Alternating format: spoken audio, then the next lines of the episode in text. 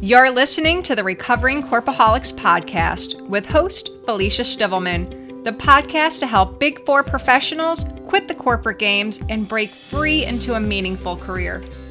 This week, we're going to talk all about decision making and eight tips to help make you a more effective decision maker. Find the full show notes for this episode at recoveringcorpaholics.com slash 18. Now, everything that we do in life, from getting up in the morning until we go to bed at night, is made up of making decisions. And some of these decisions are small, such as getting a glass of water, and some are huge, such as should I change careers? No matter the size, good decision making skills are critical as they determine our growth and the opportunities that we have in life. In addition, good decision making skills also make us feel confident. When you prolong a decision, you may end up feeling indecisive, which in turn can get you down. You know, you can feel in limbo or overwhelmed, stressed, you name it. And because indecisiveness can have a negative effect on how we're feeling, it's critical that we learn how to effectively make decisions, especially those tough ones like changing careers. And that is exactly why we are going to talk all about decision making and eight different tips that are going to help make us more effective decision makers. So let's jump right in and go through the first tip, which is to not let the stress get the best of us. And I know it is easier said than done. But when we're facing tough decisions like, should I quit my job and do something else? It's easy to feel stress. It honestly would be weird if you didn't. But when we feel stressed, we tend to make quick and sometimes not thought out choices or honestly, we could just put this decision off till later and then we just never make it. Like, should I quit my job? And then five years later, you're still in that job. So, when we're feeling stressed and making a decision, I want you to take a step back.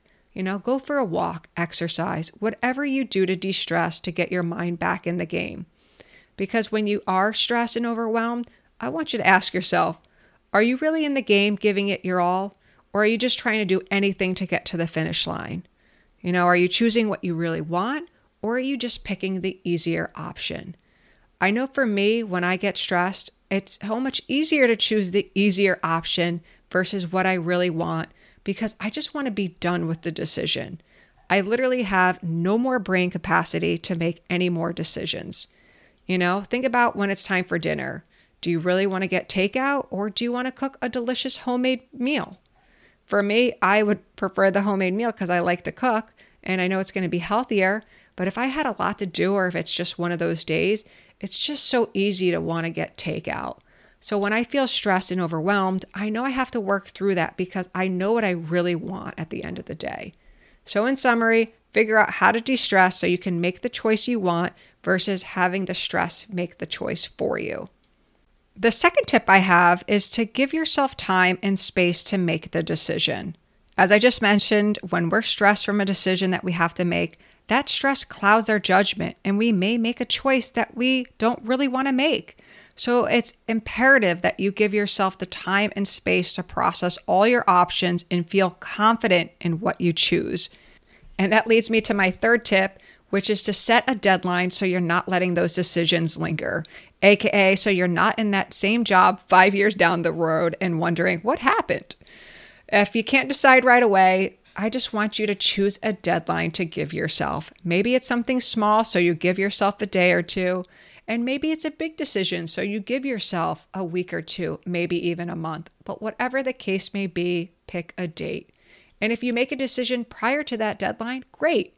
If not, you know you gave yourself the time to think about it. And now you need to look at what's holding you back from making that choice. Maybe you need to figure out what's important to you.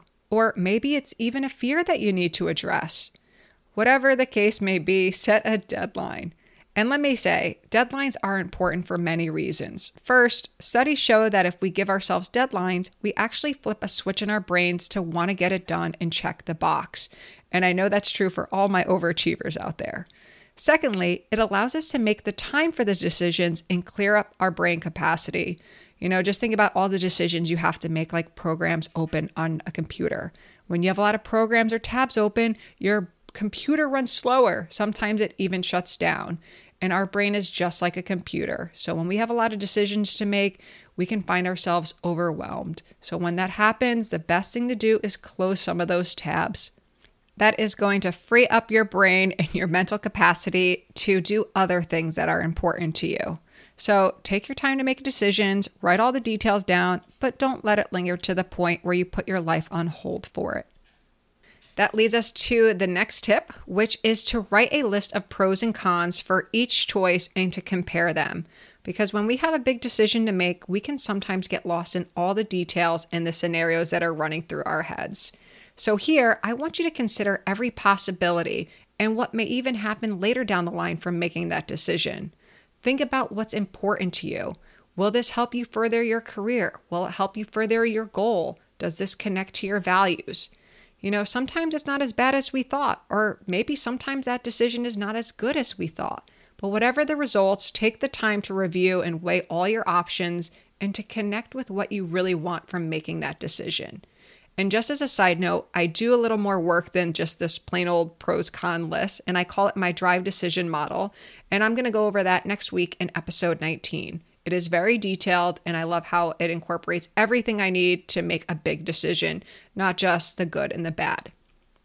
So, the fifth tip I have that I want to give to you is to stay positive and push through your fears.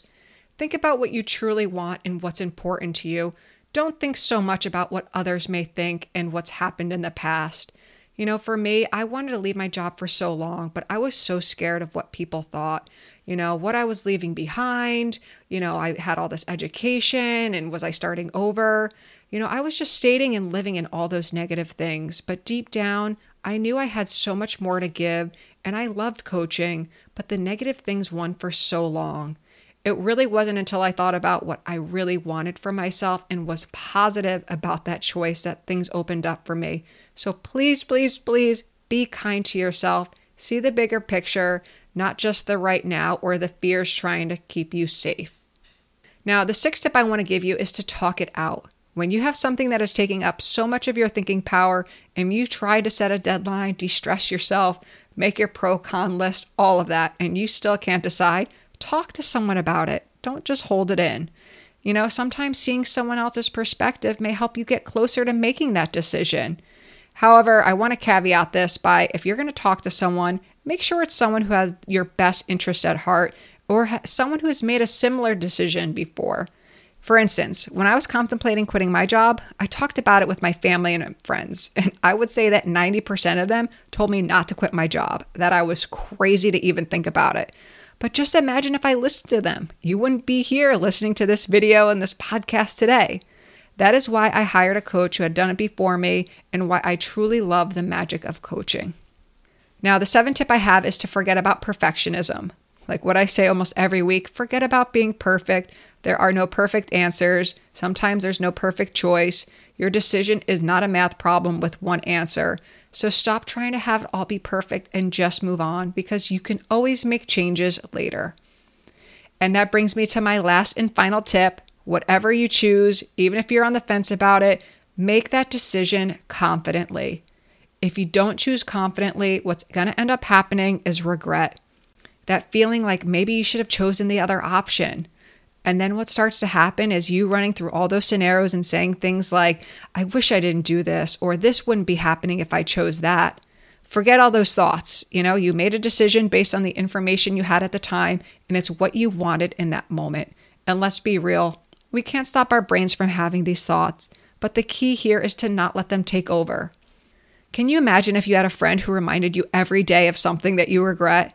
Would you really want to be friends with that person? And that friend I'm talking to is that voice inside your head. So stop talking to yourself like that. Connect with why you chose it and move on. And if you're really unhappy, don't have regret. Just have more confidence that you are now closer to what you really want. Make a plan and try to figure out how to make what you want happen. That's all I have for today. I hope you enjoyed these eight tips. Stay tuned for next week's episode as I talk all about my drive decision model and how it helps me make all my big decisions. Stay inspired and live powerfully. Thanks for tuning in to the Recovering Corpaholics podcast. For show notes, to stay connected, and learn more about our show, find us online at recoveringcorpaholics.com. And if you're listening on the Apple Podcast app, Show your support by subscribing and reviewing this show. See you next week, everyone.